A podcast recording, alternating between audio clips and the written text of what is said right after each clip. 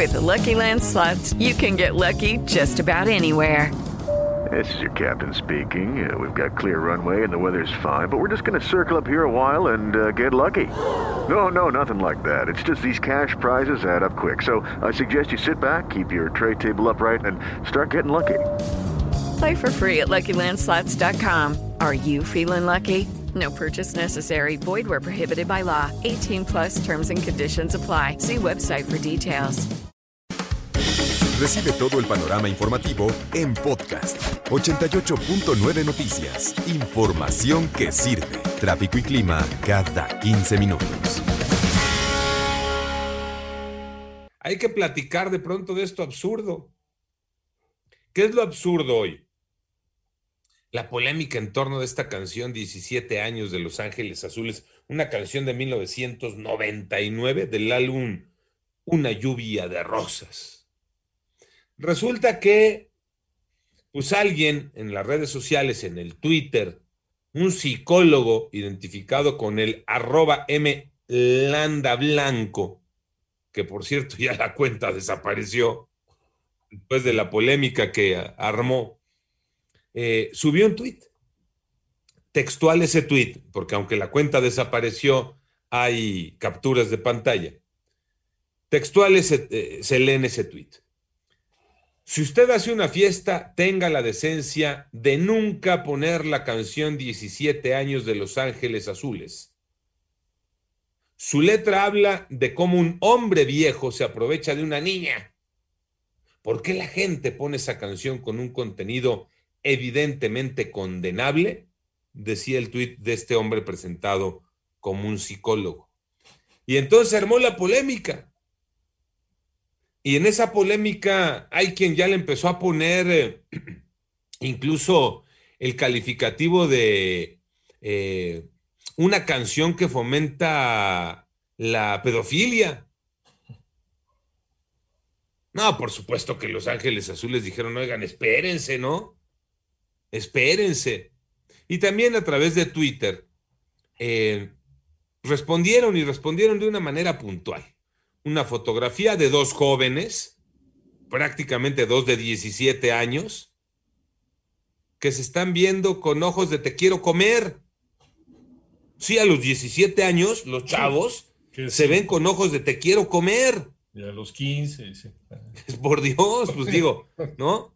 La hormona Y la hormona. escriben, y escriben Los Ángeles Azules en su cuenta de Twitter, de esto trata 17 años, fin del comunicado, vámonos. Fin del comunicado. Y es que de pronto, Iñaki, nos hemos ido a los extremos. Sí, y la basura la tiene quien lo interpreta así.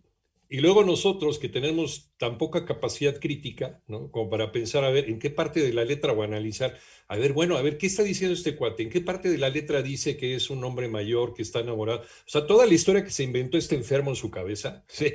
¿en qué lugar está? Pues no, en ninguna parte de la letra de 17 años aparece eso. Entonces, ¿quién está mal? ¿no?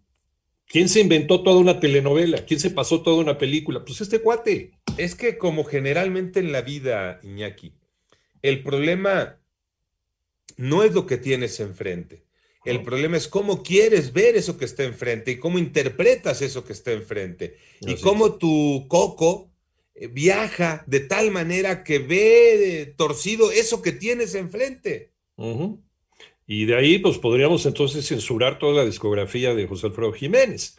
Finalmente, una persona que escribe sobre borracheras y sobre eh, la última copa y nos vamos, está hablando de, pues sí, de la idiosincrasia del lugar en donde vivió, donde se crió, ¿no? De su arraigo, de lo que él le tocó vivir en su vida. Y eso lo reflejas en la música. Un compositor muchas veces refleja una historia que le contaron o algo que le pasó o algo que está viviendo en su momento. Sí, pero eso no quiere decir que, que la, que una canción de José Alfredo que habla acerca de, de echarse un tequila, pues esté incitando a la gente a que beba. Si alguien lo quiere utilizar como soundtrack para ponerse hasta la madre, pues cada quien su vida, ¿no? Finalmente Sí, es su sí. responsabilidad. Pero la mera canción no tiene por qué en una persona normal eh, hacer que beba, ¿no? No tiene esa influencia, no tiene ese poder la música. Sí, no, no, no, no, no. Caemos en lo absurdo, Tocayo.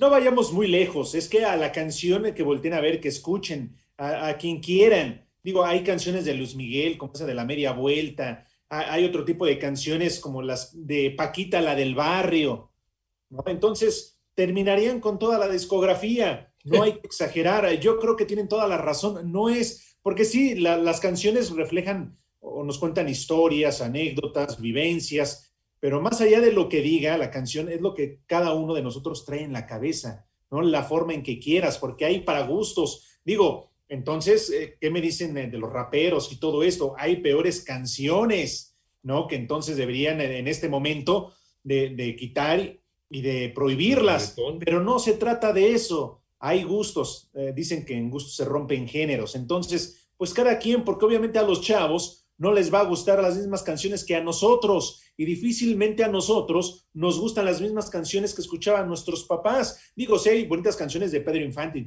José Alfredo Jiménez, pero ya muchas no nos gustan a nosotros. ¿Ustedes creen que a nuestros hijos les va a gustar? Pues claro que no. Entonces yo creo que es una exageración, porque además Los Ángeles Azules si tienen algo, es este que han eh, puesto el nombre de, de México muy en alto y sus canciones son muy, pero muy padres, ¿eh? Y ya lo decían ayer, eh, ¿no? Este, el doc, eh, Elías Mejía ya lo decía, eh, y la seguiremos tocando, pues es lo que la gente más pide. No, y ahora con esto, bendito favor le hicieron, si, no necesitaban una manita a Los Ángeles Azules porque tienen años que están en lo más alto, no necesitaban que nadie les echara una mano. No, pues con esto peor tantito, ¿no? La verdad es que, este, Pero, yo no sé quién le pueda seguir, ¿eh?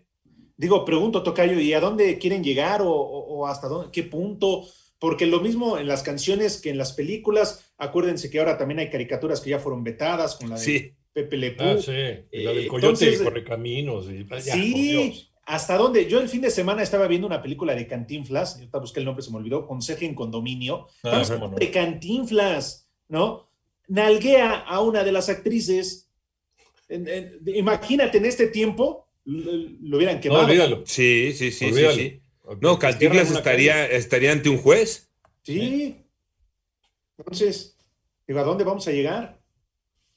Afortunadamente, ¿no? Afortunadamente en todo esto, eh, sí, sí, sí, sí hay quienes podemos eh, mediar un poco, ¿no? Y, dar otra voz y, y, dar otra opinión y dar otro punto de vista, Tocayo, porque efectivamente, si nada más se quedara en eso extendido de lo, que se está pidiendo por algunas voces, pues sí estaríamos pelas, ¿no? Pero creo que afortunadamente hay contrapesos, Iñaki.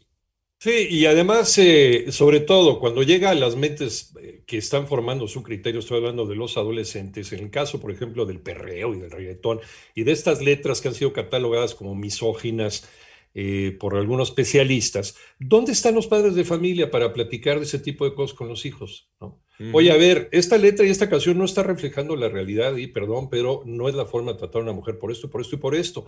Pero pues hasta los mismos papás aplauden a los niños haciendo perreo en, en los festivales infantiles de la, de la primaria y de la secundaria, ¿no? Ellos son los primeros que están echando porras a su hijo que está perreando con la niña. Entonces, digo, también dónde está la labor de un padre de familia representando a, este, a lo que te gustaría, ¿no? Y a los valores y los principios que te gustaría que tuvieran tus hijos. Pues ahí está, ¿no? Parte de, les digo, de este absurdo que de pronto nos hemos convertido y a dónde, bien pregunta el tocayo, a dónde queremos llegar.